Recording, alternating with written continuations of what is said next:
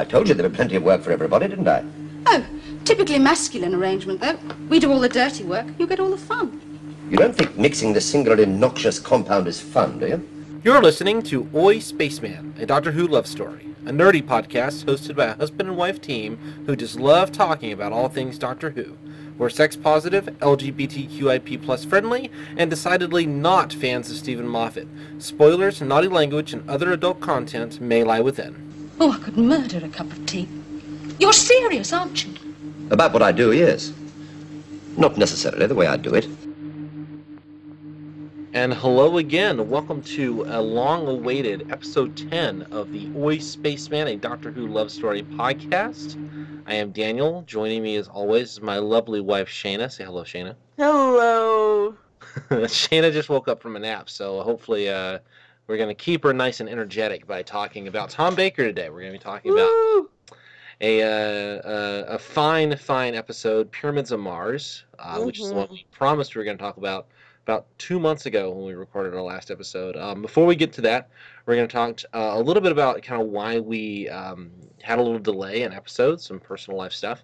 Um, and we're going to actually do a news item, which won't really be a news item by the time this this uploads, but um, the uh, leaked scripts for Series 8, um, the first five episodes of Series 8, which is upcoming in about six weeks at this point, uh, were leaked, and we're going to talk a little bit about that and uh, kind of talk about what we're looking for in Series 8. Um, so uh, it's going to be a jam packed episode uh, full of great, funny comments about Tom Baker and, and Mhm. Steven Moffat stuff, too. So um, let's begin if you're ready, Shana. Mm-hmm.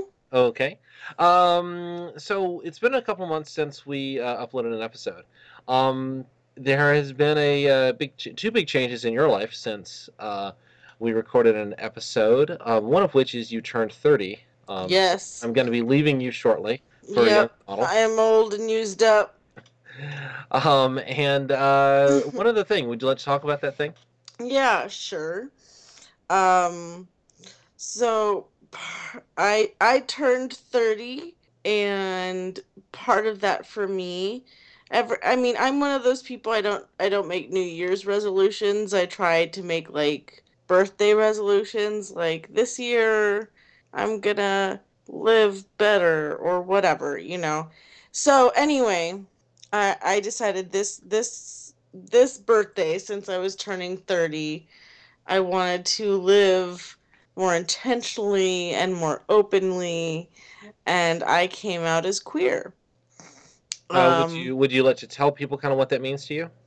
Sure. Uh, queer for me, I, I, I don't identify as gender queer.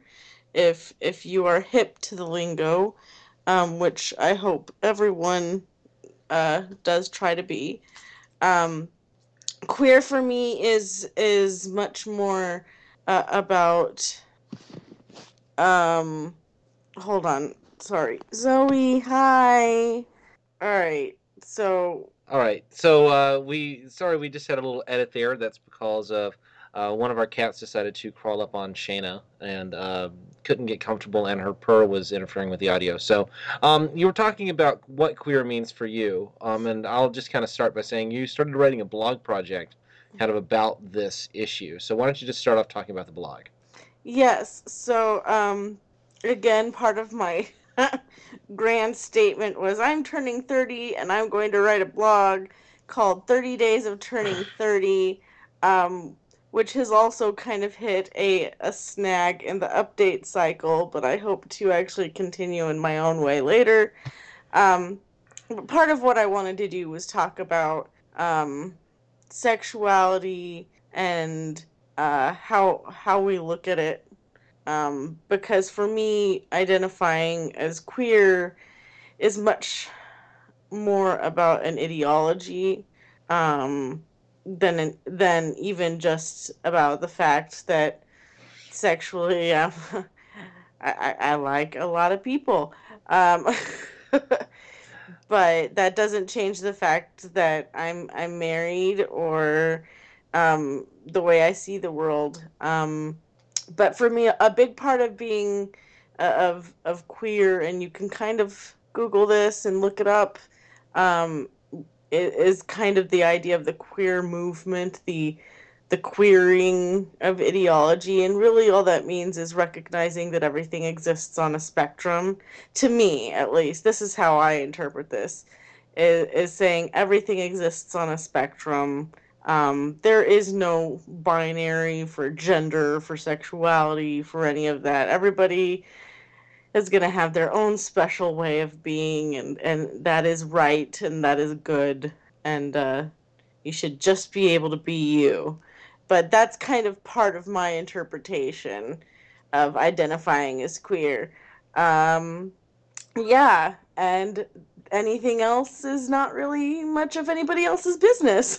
Exactly exactly. So um you know, we're not talking about what happens in the bedroom here, um, but I think it's important to note. Um, first of all, I just want to clarify something for people who may not. I mean, this does kind of go up on Tumblr, and Tumblr is pretty um, hip to this stuff. But um, you know, I, I, kind of like to. Uh, it would be easier if you said bisexual, but bisexual doesn't really define uh, what you are. Mm-hmm. You know, because bisexual still assumes there are two genders, and you know, the idea that um, you're using queer to kind of refer to yourself and refer to your sexuality um, as kind of neglecting or you know abolishing the very idea idea of the gender binary at all. Mm-hmm. Um, and so you're saying not only hypothetical attraction to men but women, um, transgender persons, you know wherever wherever you fall on that spectrum, uh, you define yourself as being um, open to that idea, not just in, in your physical reality, but in your ideology. And I think that that's a how, how do you feel about that as kind of an explanation for the uninitiated? I think that that's that that is fair, um, and I, I I know that you know, some people will hear this and know that queer can often be used now as an umbrella term um, for the LGBT community, um, and as part of that, some people, me included, who identify as queer, um, are kind of saying, "Hey, I definitely exist in this group, and I'm not necessarily sure how," uh, or right. I can't quite put a word on it. Um, so it's kind of a word for lack of a word for me. Um, it's a word that describes a kind of state of saying, "Hey, I, I, I don't like labels. I, I kind of think we should all just be able to be who we are. It is in some ways. Um, sure. And part of that, I, I do want to say, part of that comes from my background of, and everyone who's listened to this podcast knows that I, I got a, a master's in um, creative writing, and so I took classes in literary theory, and so I really first became uh, more comfortable with the idea and, and understanding that I was queer because I read about queer theory and how that can be applied to literature. Um, and then I realized, oh, this is kind of how I've always seen myself in life. Um, and then you realize that that's not true for everyone, and you go, right. oh, oh, I'm different somehow. Um, so I, I do encourage everyone, if, if any of this sounds interesting and you'd like to know more, to check out my Tumblr, 30 Days of Turning 30.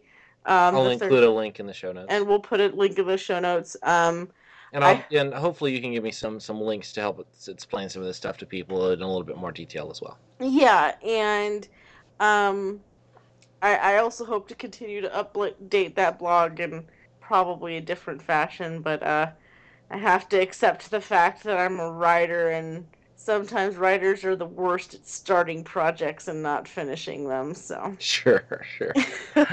Well um, one of the the big reason i wanted to like include that on this on this show um, is that you know we obviously view um, doctor who through the lens of who we are as people. And mm-hmm. um, I, I kind of you know as you were kind of making a decision to come out and as you were making the um, as we started talking more about doctor who it kind of became clear to me how much of my love of particularly New Who. I mean, you know, the classic series doesn't really do this as much, but um, is how uh, it does subvert some of the gender binary. It does subvert some um, ideas about sexuality, some old-fashioned ideas, um, mm-hmm. um, particularly in the R.T.D. Gardner era. Um, and a lot of my disappointment with the Moffat era, which we're not really talking about that right now, um, is that it um, becomes a lot more heteronormative and it becomes a lot more of that stuff that I don't like um, in society. Um, Exactly. And and it, you know, the the more I thought about it, the more you and I talked about it, the more I thought, you know, we should really make this. I mean, this podcast is coming from that perspective. Um, Mhm. and that um, we should we should kind of make that explicit and make sure that it's known um, Mhm. that, that that that's the that's the perspective we come at uh, with this. So um, you know, our I think my goal, and I not to speak for you, but I think my goal is to be um, welcoming and opening to uh, any kind of sexuality, uh, any gender, um, you know, uh, of everyone from straight Yeah. white guys to I- you know I queer women of color to to you know whoever. Uh, I Yeah. hope everybody gets to be um, involved. Everybody can love Doctor Who. Um, Well, and I think part we've we've said before that we try to be sex positive. Um so yeah, we're we're everything positive. right. right. uh, we we tried to be generally positive. Um and what I like about Doctor Who and what I like about science fiction in in general, um especially stories that are set in the the the the past or the present or or the future rather and and this show happens to be set all over. Um but what i like about science fiction is that a lot of it times it is focused on discussing um giving voice to those without voice in a contemporary generation but th- through the guise of a story right. um, Gene Roddenberry, you know, is very well respected for having worked race into his show as much as he did. Um, I'm not saying that we can look at early Star Trek now and say it isn't still sexist, etc. But you know, they did. They you know they they made some some It- it really looked- important steps in the right direction. it looked radical for 1966, and I think you can say the same thing about Doctor Who. Is that a lot of it looked really radical in the early 60s. Mm-hmm.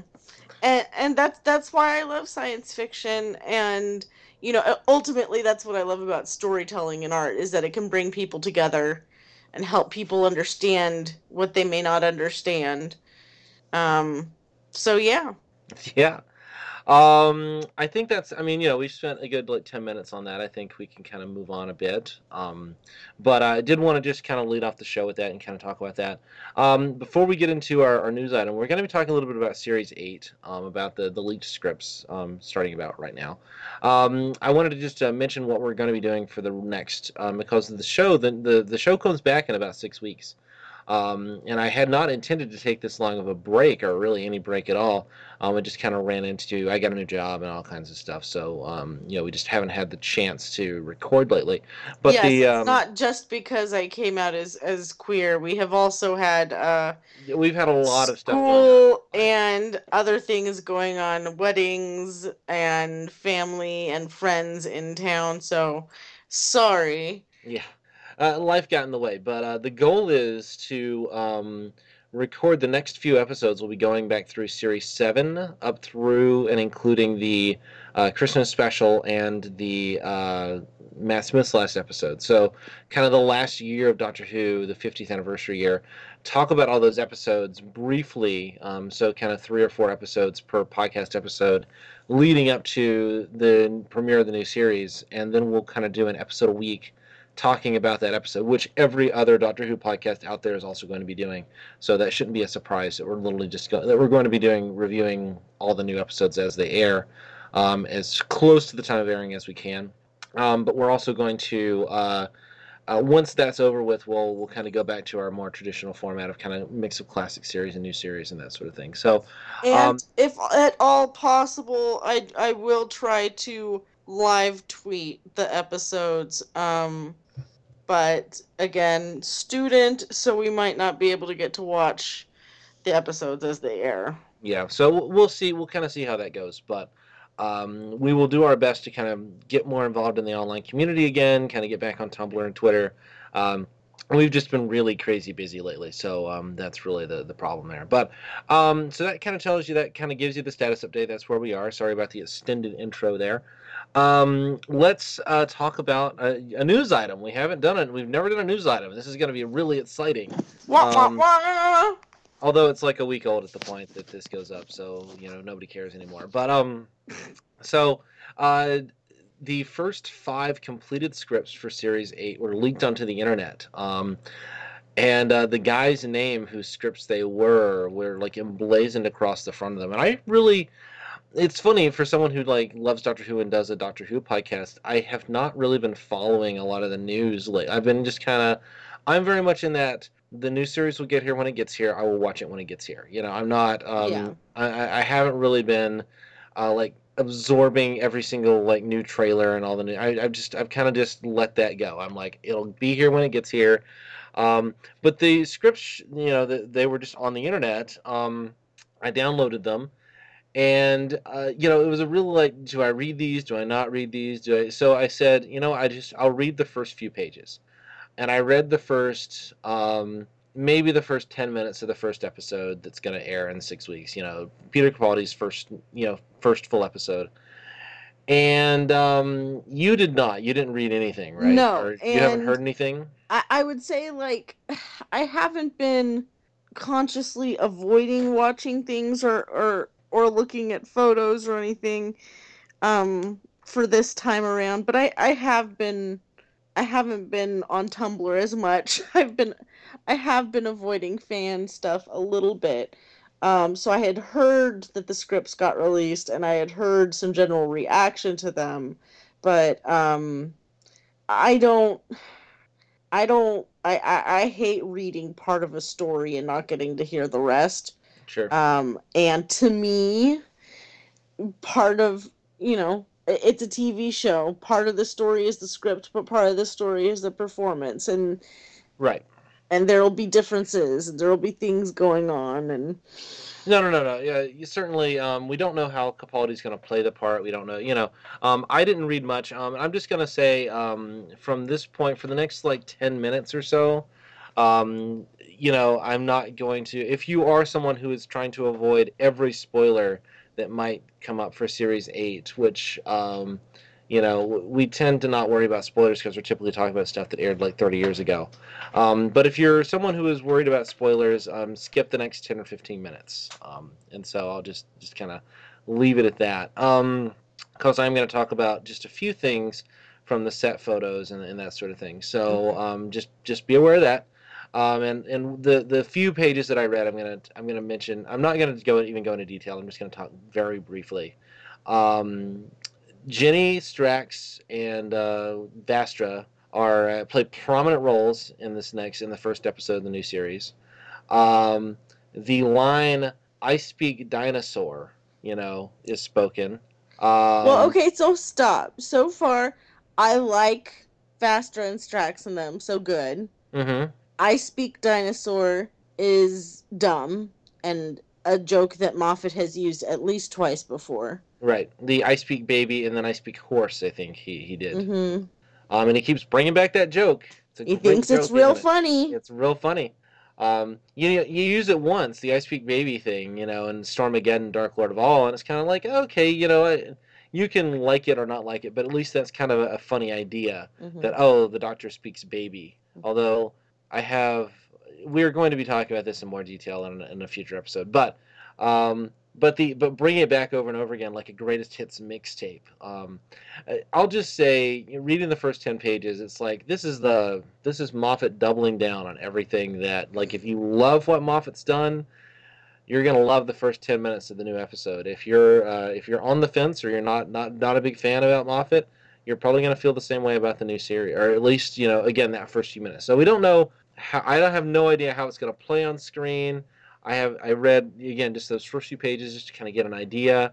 Um, does not bode well in my opinion. I'm I'm uh, not um, you know I I'm not excited to to see this episode um, based on what I read, and that's that's sad for me to feel that way. Yeah, no, and I get that, and that's part of why I haven't wanted to look forward is because I, I I really want to be able to make my opinion in the moment.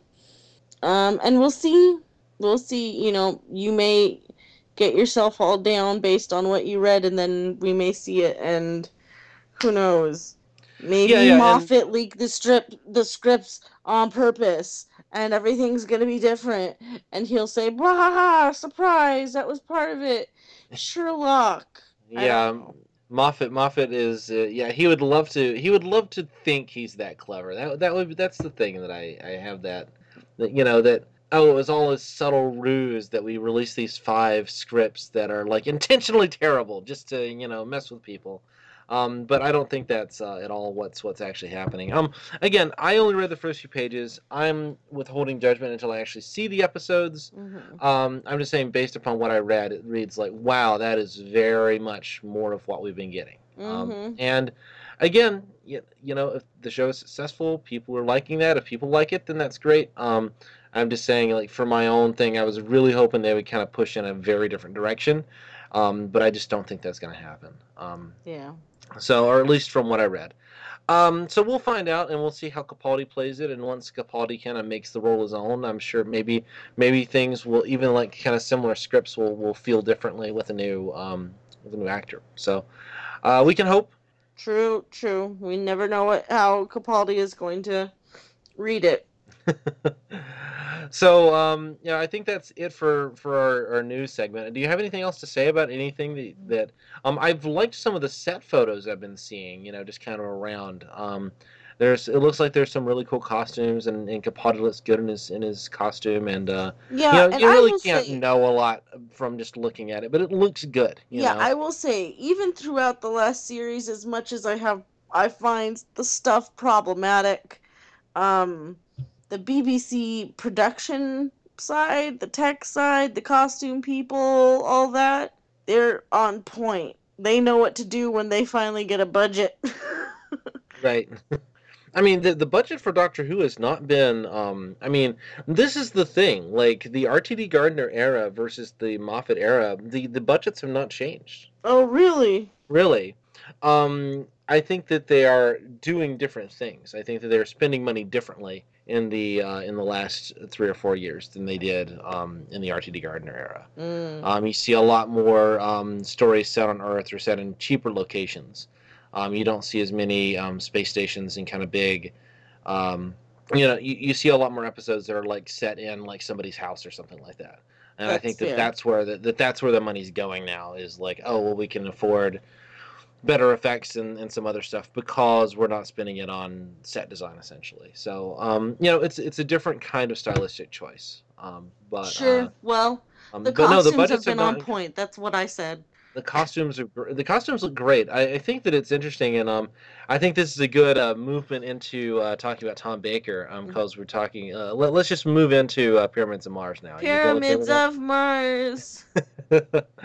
um, uh, we are uh, we are now doing our, our kind of discussion of Pyramids of Mars. Um, and one of the things that, that kind of struck me, um, and really strikes me watching the classic series, is like how cheap that show was, but how great the costumes were and a lot of the sets were because they were working for the BBC, and so they could just like steal props from other productions, like the more expensive productions. The BBC BBC would do a historical about you know or they just had people on on set people people just on in in the bbc's employ who worked on these crazy lavish production pieces like historicals.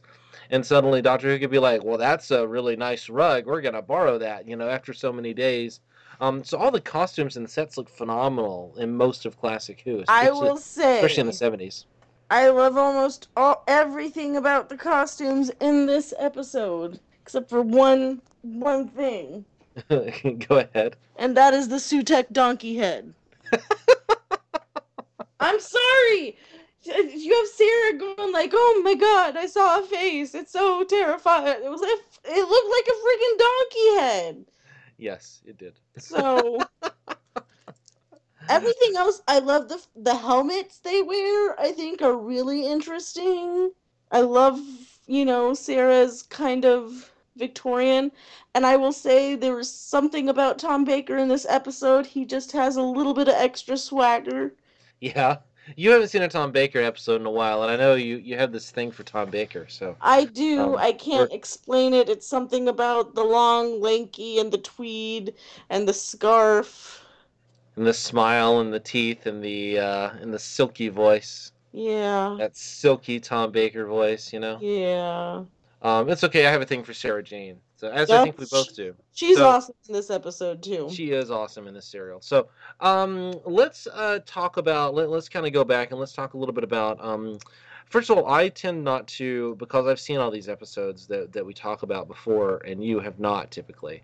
Um, and so uh, I tend to say, "Oh, we're going to do this episode." I pick the episode, and I don't tell you whether or not it's a good one or not. I just kind of say, "Okay, we're going to do this episode," or whether I like it or not.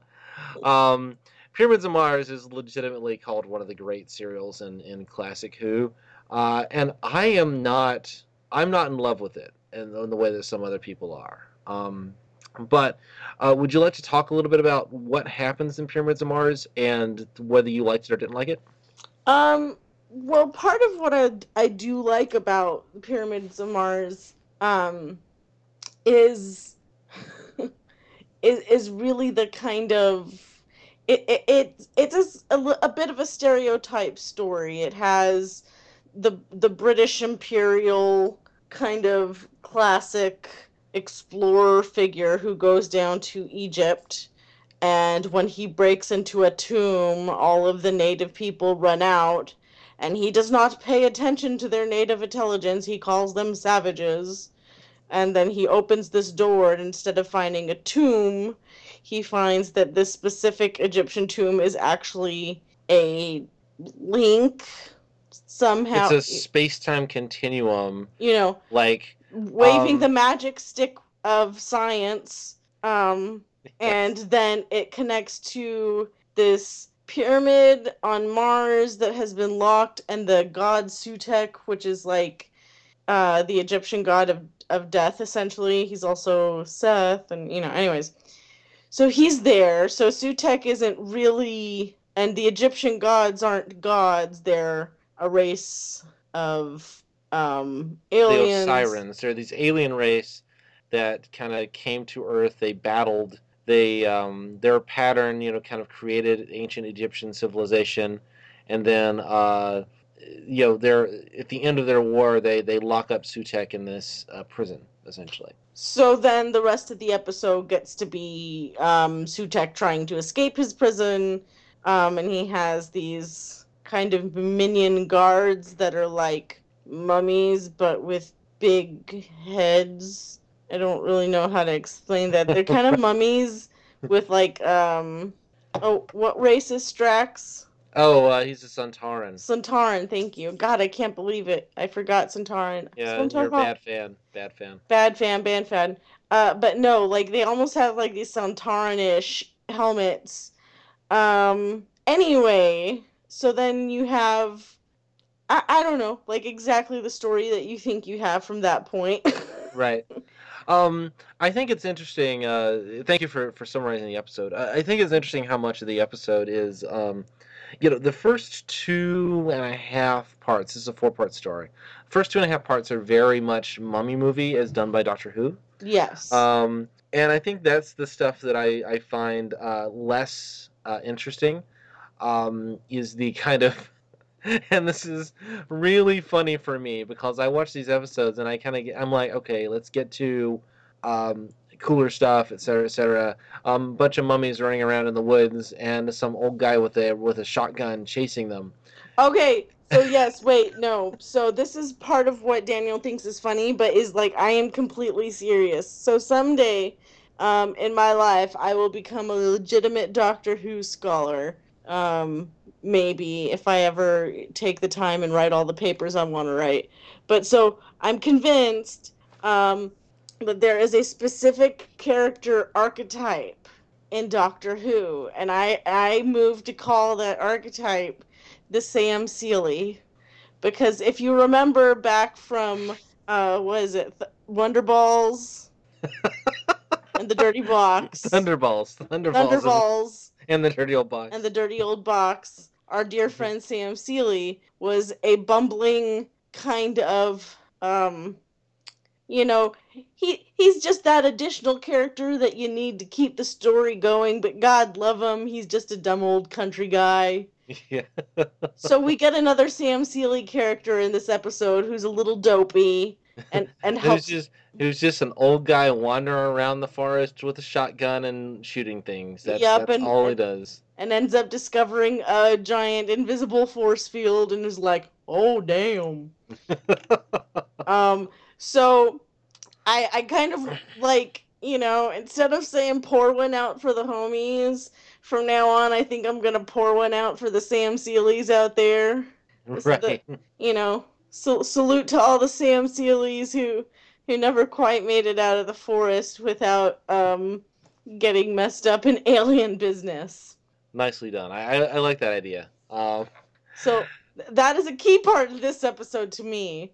Probably not to anyone else ever. Well, what I lo- what I love is the degree to which you know I'm kind of like oh now we're wandering around the forest and we got it. I'm kind of like I'm I'm drifting. I'm like I'm waiting for you know the cool like oh Sutekh's gonna show up and like there's this cool radio telescope thing happening and Shana's a little like now I'm excited. I want to watch this guy wander in the forest for a while. Yeah. um it's uh it's it's really um it's interesting that you gravitate to that so uh completely um maybe it's your horror movie uh, kind of background you you watch a little bit more horror movies than It, you know, it might be the horror movies. It might be just because I, I, you know, one of my favorite parts of Doctor Who is when you have these whole little characters that exist in the in this universe, and you hear a whole side of their story. Um, even though they're not the main part of the story, and and there are other characters in this episode similar to that because we have our yeah the Scarman brothers the Scarman brothers, one of whom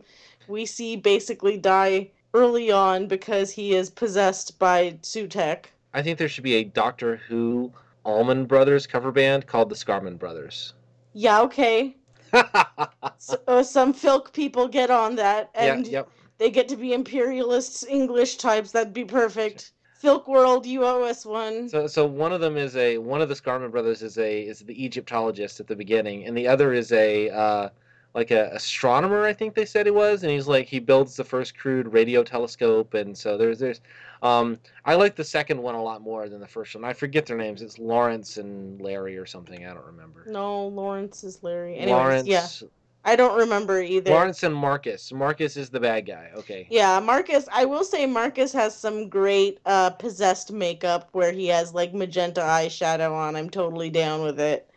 kind of has this Vincent Price thing going on. Like Mhm. it's a it's a very '70s kind of possession vampire makeup. thing. Yeah, it's pretty it's great. nice. Yeah. Um, but there's a lot. A lot of that is you get to learn about these brothers and their relationship and their kind of view on science at the time, and um, but it also has just fun time for Sarah, who gets to play with um, kind of the sexism.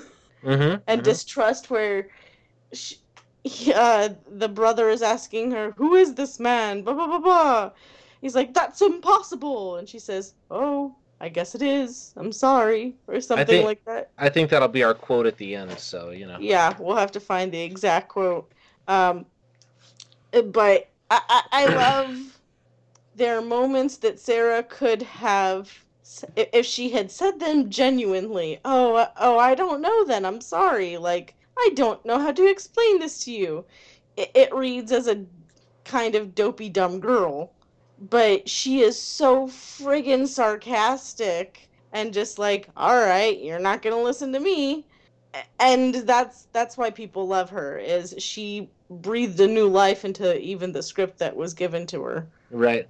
I, I love this. Uh, I love this era. This kind of se- season thirteen of the show where um, Lis Sladen and Tom Baker just are fucking around the entire episode. Like they are um, completely in sync with each other. Uh, even more, you know. Um, Ian Marter is gone. You know, Harry Sullivan is gone. So, yeah fucking old girl um, so he's gone. So you don't have, you know, and these two just play off of each other so beautifully. I think that the uh, the The physical humor the physical humor is there's a moment where they jump out a window and are then walking around the outside of the house and tom baker goes very suddenly from walking full height walking on his knees so he's underneath the window line and um she doesn't see him at first so she kind of turns around and does like a kind of goofy, like, "Oops, I bet guess I better be crawling."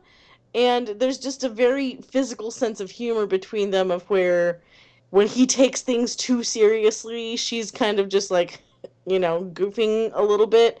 And when she takes things too seriously, he's the one that maniacally sees the light side in it. So they're they balance each other really, really well. But I'm a Time Lord, Shana. I walk in eternity. I'm a Time Lord.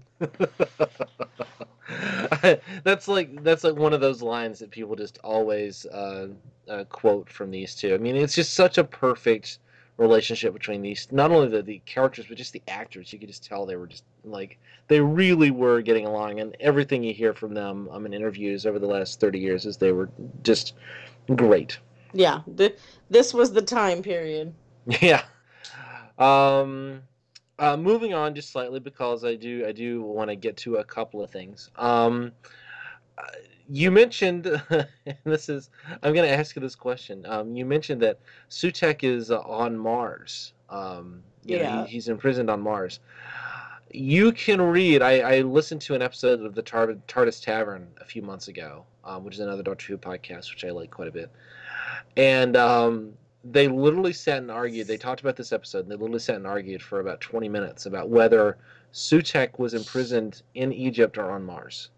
And not only did they argue for 20 minutes, but in the next episode, they had a letter from someone who um, established, ano- again, had an opinion on this matter. And um you can read it either way honestly i think that's that's the long and the short of it is that like you can you can read it either he's on he's in egypt and the beacon is on mars or he's imprisoned on mars um, and i think the story works perfectly well either way but i love that people it is it is funny how people have very particular opinions about this everybody thinks they're right see i think sutekh is in egypt i think really? he's imprisoned in egypt yes but Oh the no, beacon because I really Mars. thought he was on Mars. I literally went through this episode and was watching for details specifically to give me clues about whether I thought he was on Egypt or on Mars. And I didn't I didn't tell you that just because I wanted to see what your because my immediate thought when I watched the episode the first time was he's on Mars. The episode is called The Pyramids of Mars. So like clearly he's on Mars. But I think in the text of the show you can argue that he is actually imprisoned in Egypt. Um, so See, no, um, but so okay, this is this is why I think he's on Mars, and then we can Okay. move on. sure, sure. Um, because they have to open the doorway to get him. When? Um, at the end, they have to bring him in. I guess that could be from Egypt. Right, like so I think that there's a but- there's like a time warp thing or a space warp thing from England to Egypt. Oh, or I- yeah, no, you're right. Okay, never mind. I see. I see the point. And then at the end, he gets kind of stuck in the temporal liminal space in between, Right. And they just say, "Bye, donkey face." Bye Donkey Face. That's the title of this episode. Bye Donkey Face. Bye, donkey face. Peace out. I love it. Um yeah, what do you think of the ending? What do you think of the way that uh the doctor like um gets rid of Sutekh at the end? Cuz that's kind of confusing for people too. It it felt. How should I say this nicely? It felt a little bit like the people who had written this episode were like, "Man, I'm really happy with how everything has gone in this episode. I think things are pretty good. I have no clue how to fucking end it. So let's just, you know, just jigger the jigger and oh look, something happened." right. Uh, it's actually a pretty clever thing because like Sutekh is in this like uh is is trapped in Egypt. So we're just going to assume he's in Egypt just for the sake of argument. On Mars, it doesn't really matter. He's trapped in this chair. He can't move. Mhm. They have uh, destroyed the beacon, but it takes like four minutes for the or two minutes or whatever for the signal to like, which is another reason why you have to think he's in Egypt because if he was on Mars, then it. But anyway, um, so they've destroyed the beacon, but then they find that we have two minutes, and he's like in the um, in this tunnel thing, like on his way to Earth, essentially, or on his way to England, and uh, given that two minute time frame, we can um, essentially the Doctor elongates the the the uh, time tunnel to like a, basically an infinite length. He puts him in an infinite loop, and like so Sutekh spends ten thousand years or something, or seven thousand years, or they give it a number at the end, but he spends thousands of years just in this loop, which to me is a, a little. I mean, you know, sure, Sutekh's a bad guy, but man, he, it's uh, it seems like cruel and unusual punishment to me. To I uh, don't you know. I mean, I think the big line we get from Sutekh is, "I want to kill everything. Your Yes. your evil is my good." Um, so I I kind of feel like, you know, it's, It's Sutekh versus all living existence. So I I I'd I'd, I'd kill the dude. Sure. you know, and I think, but I do think that, um, you know, it's uh, it's interesting to think that the doctor, like, that's how the doctor solves it. Is just we're just going to make this time tunnel, you know, of some absurdly long length, and therefore you will just age to death on your way over here. Um, um, and not really, uh, you know, that's what the doctor tells us he does. It's not really like justified in the text because you know Sutekh is just talking normally while this is going on. But um, anyway, uh, just kind of a, a fun little moment there. I I like that ending. I actually kind of like. it. I think it's a little bit of a clever thing. To like like they think they've lost and then he wins just based on this like crazy um, thing that happens that he just happens to be able to do because he's a time lord, I guess. Yeah, no. I mean, there there's always something fun about the uh and this and the doctor can solve it because he's the doctor moments. Right. Um, I would like to say this this episode is credited to Stephen Harris. Um, Stephen Harris is a pseudonym of Lewis Greifer, whom I don't know. Um, I don't know if he's written anything else for Doctor Who or whatever. Um, and uh, Robert Holmes. Robert Holmes. Yeah, so uh, yeah, um, the TARDIS wiki says Stephen Harris was a pseudonym employed by Robert Holmes when he rewrote the script, Lewis Creefer's script for the Doctor Who story Pyramids of Mars, as the original was considered unworkable. So essentially, this guy wrote a really terrible episode, and then um, Robert Holmes just rewrote it. No, it says uh, it was written by Robert Holmes. Almost nothing of the original story was left. That's uh, pretty hilarious. So essentially, this is a Robert Holmes story. Okay, that's Um, funny. yeah so anyway i just i thought that was uh, that was kind of a clever little uh, thing to talk about um uh you have any th- more thoughts about pyramids of mars before i kind of uh, start to wrap us up here Not really. I mean, I think I I can see why it's a classic because it has a lot of those classic story points that we look for in this era of of the kind of humor and the kind of back and forth between Sarah and the doctor. But yeah, the the story itself is is fun, but not not truly s- that doesn't move me in the way others have. sure uh you know and that's kind of how i feel i think there's a lot of running around in the first couple of uh, episodes here and then once it kind of once you get sutekh involved i think it gets really really good and i think Yeah. sutekh is an amazing um foil for the doctor an amazing villain for the doctor to have to fight just because you know whenever you put the doctor against some somebody who is much much more powerful than he is because the doctor is very powerful. He has a lot of abilities and techniques and things that he can do. Hmm and whenever you put him against somebody who is just who sees the doctor as someone who is um, a, a weakling and a plaything by his standards or their standards, I, I, I like that. I like the the doctor kind of combating um, sort of uh, invincible beings. I think that's that's a, a good use of, of Doctor Who's story time. You know. Yeah, and I and I do think that once you get to the point where it's a battle of good and evil and the doctor is is rising to this challenge and you get the feeling that he was acting like a little bit of an old grumpy man at the beginning but for a reason because he understood the gravity before everyone else Right. um, so there, I, I think even though the plot isn't great, the character moments in this episode um, are very good. Yes, no, I- and I, and I think that really that's what it is. I think that, that Sutekh as a character is great. I think that Tom Baker and Lis Sladen and uh, the guy who plays uh, Laurence Scarman, I, I don't know the actor's name, but um, I really liked that character. Yeah, Um, built the radio telescope thing, and he kind of, you know, he gets some nice moments where he's, I can't kill my brother, and, and that sort of thing. I, I, I really like that dynamic. Um, yeah, Uh, great little sub storyline there. yeah. Um, one, uh, I'm gonna I'm gonna ask you a little question. I want you to think on it while we finish the episode. Mhm. Um, but the actor who voiced Sutekh hmm um, came back in one episode of the new series. Uh, technically, two episodes. It's a two-parter, and voiced another character. And uh, I want you to start thinking about who Oh, you think he came back and voiced. Can you at Um, least tell me which doctor it was? It's a tenth Doctor story. Uh, which one? It's a tenth Doctor story. All right, so think about that for a minute. Um, uh, another thing, uh, Sarah Jane gets to shoot a rifle. Yeah. Um, I remember I saw that the first time, and I'm like, "Holy fucking balls! Sarah Jane can shoot a rifle!" Like, um, and not just anything. She's like a friggin' sharpshooter or something.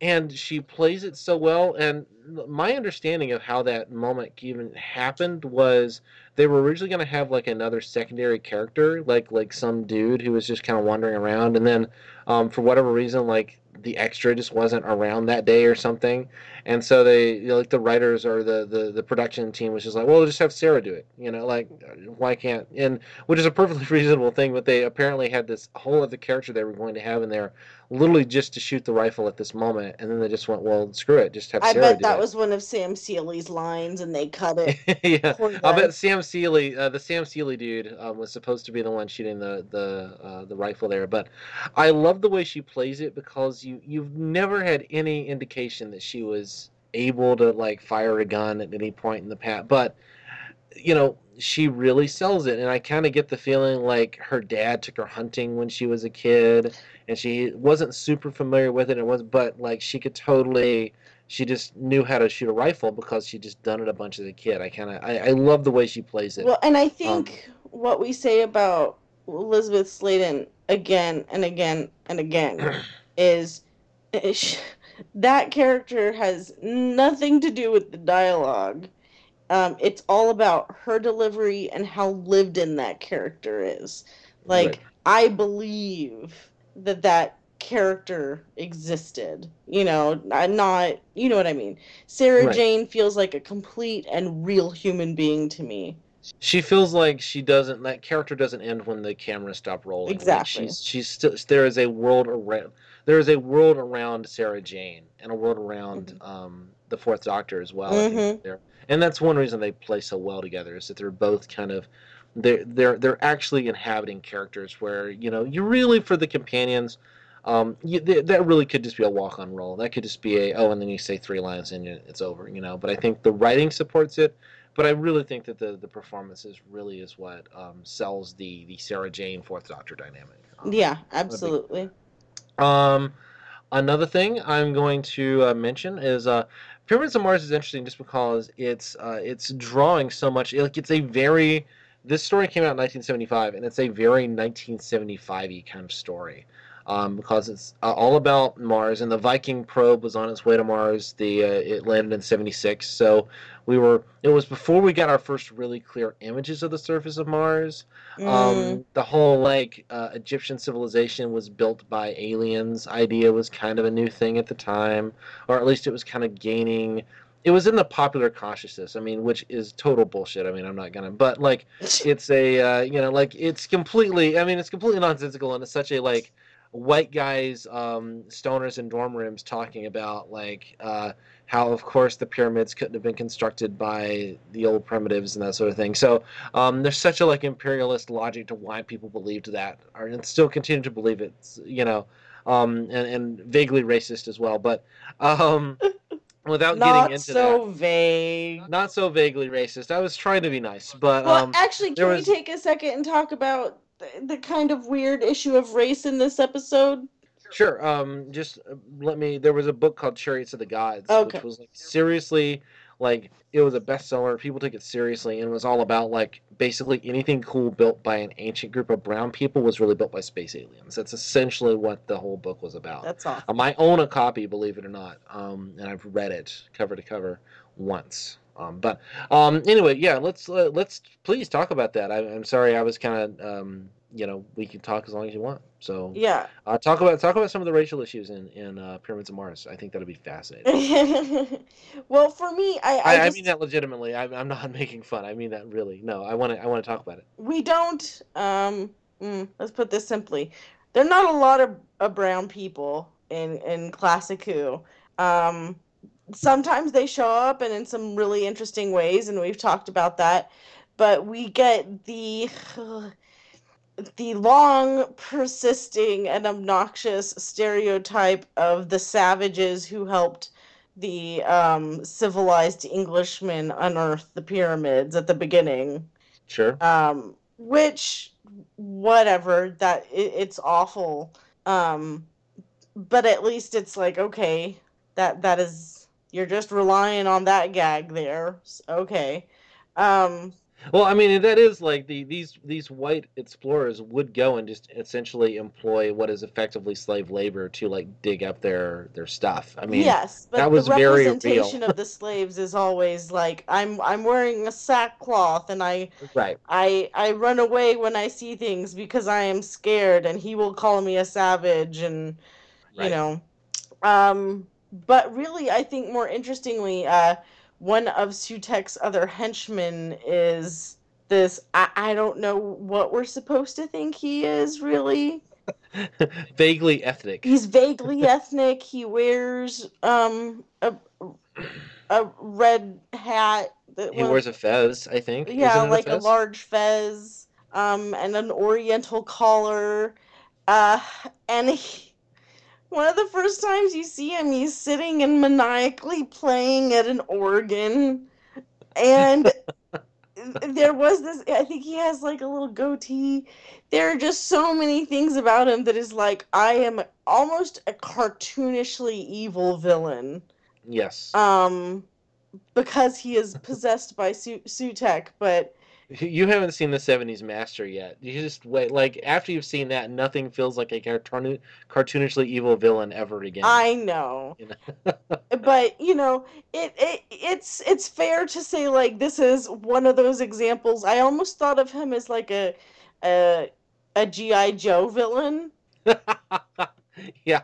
like clearly but this is pre GI Joe but um this really weird quote unquote orientalism where like you don't even know what what part uh, is he middle eastern is he asian is he like what's going on but he he therefore gets to be mysterious and evil He he's swarthy. swarthy yeah That's a that's a race in Doctor Who, I think. You know, in classic Who, he's just vaguely swarthy.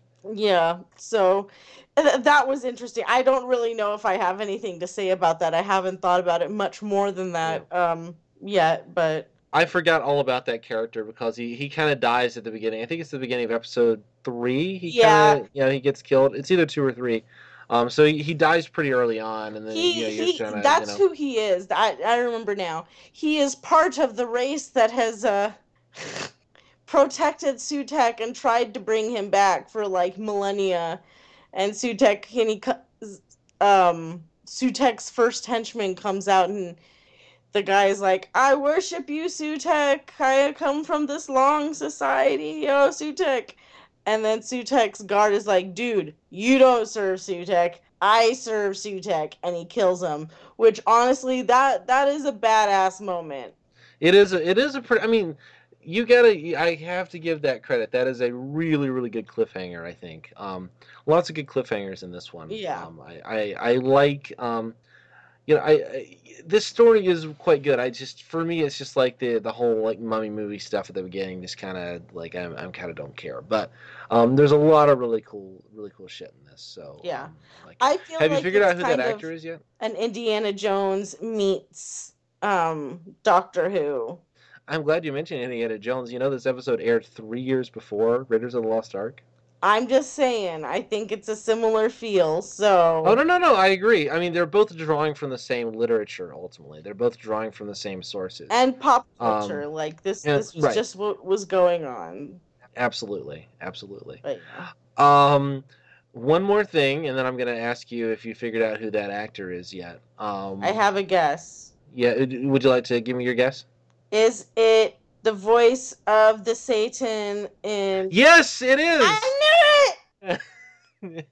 Great job. Did you look it up, or did you just? No, I was just like, who else could he play? I bet he plays another Satan. I He don't know. I just guessed. No, that's that's amazing. I should get Um, a prize. Somebody give me should- a prize. You should get a prize. I agree. Somebody send Shana a prize. All the um, things. All the things. Your prize is you get to go through uh, Series 7 with me over the course of the next few weeks. Woo! Yay. All right, one more thing, and then we're going to uh, finish off with a quote, because um, the quote mentions this, and uh, it's going to be uh, really fun to, to not have this conversation. Um, Sarah Jane mentioned she's from the year 1980. Oh, Jesus. and um, she says it, and then you kind of poked me, and you were, uh, what, you said something like, oh, Sarah Jane's from 1980, or something like that. Um, and you asked a question. Do you remember what it was? Well, I what I said was um okay, so I might not entirely remember what I said even. Um but what I was trying to figure out as I was trying to remember when the episode aired. Mhm. So if Sarah Jane said I'm from the 80s, would she be from the future or the past of when the episode aired? Right. So that's what I was trying to figure out. And then I stumbled on apparently this huge dramatic Doctor Who thing.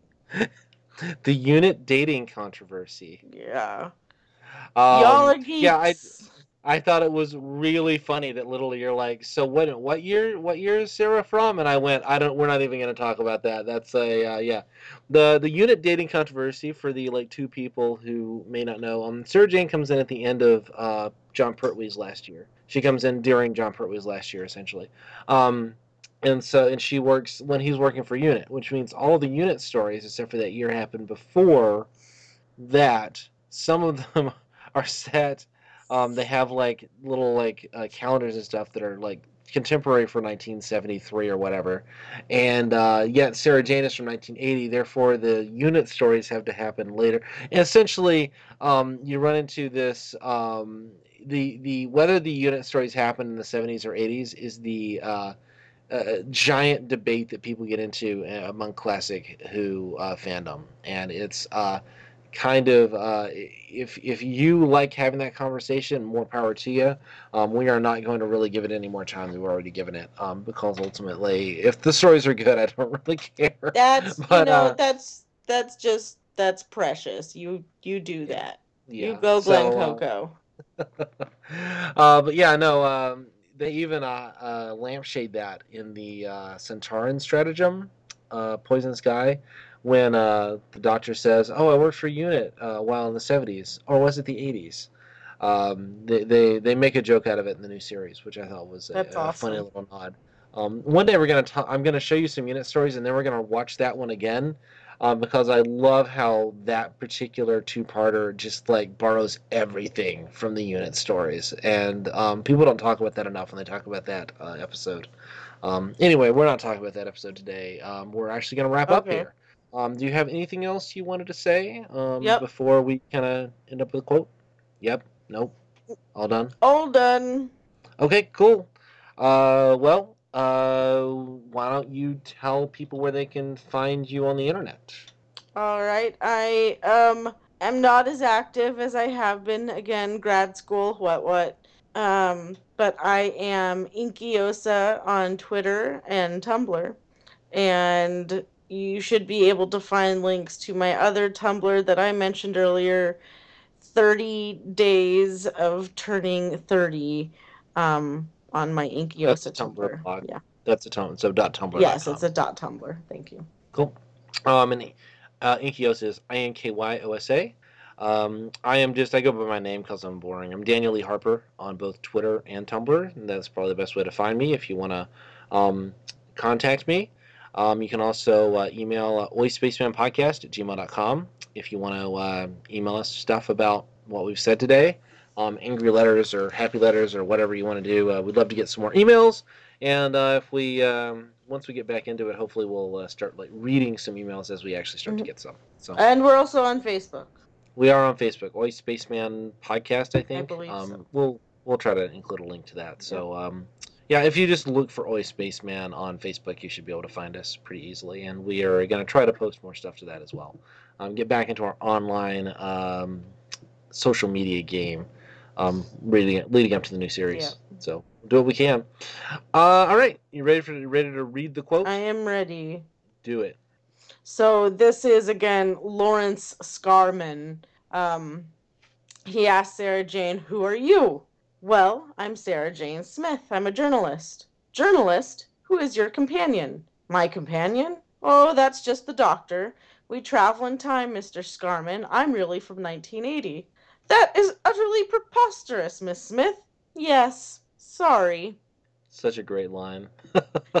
and perfectly uh, done by by Lis Sladen. Yeah, I Um, really I I want to answer most things that way from here on out. Just yes, sorry. Yes, that's utterly preposterous, Shana. Yes, I know. Sorry.